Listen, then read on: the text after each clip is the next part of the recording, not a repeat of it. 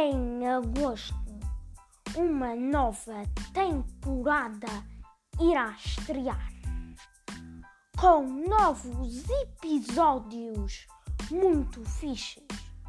Podem ver nas plataformas Spotify, Anchor, Google Podcast e muitas outras.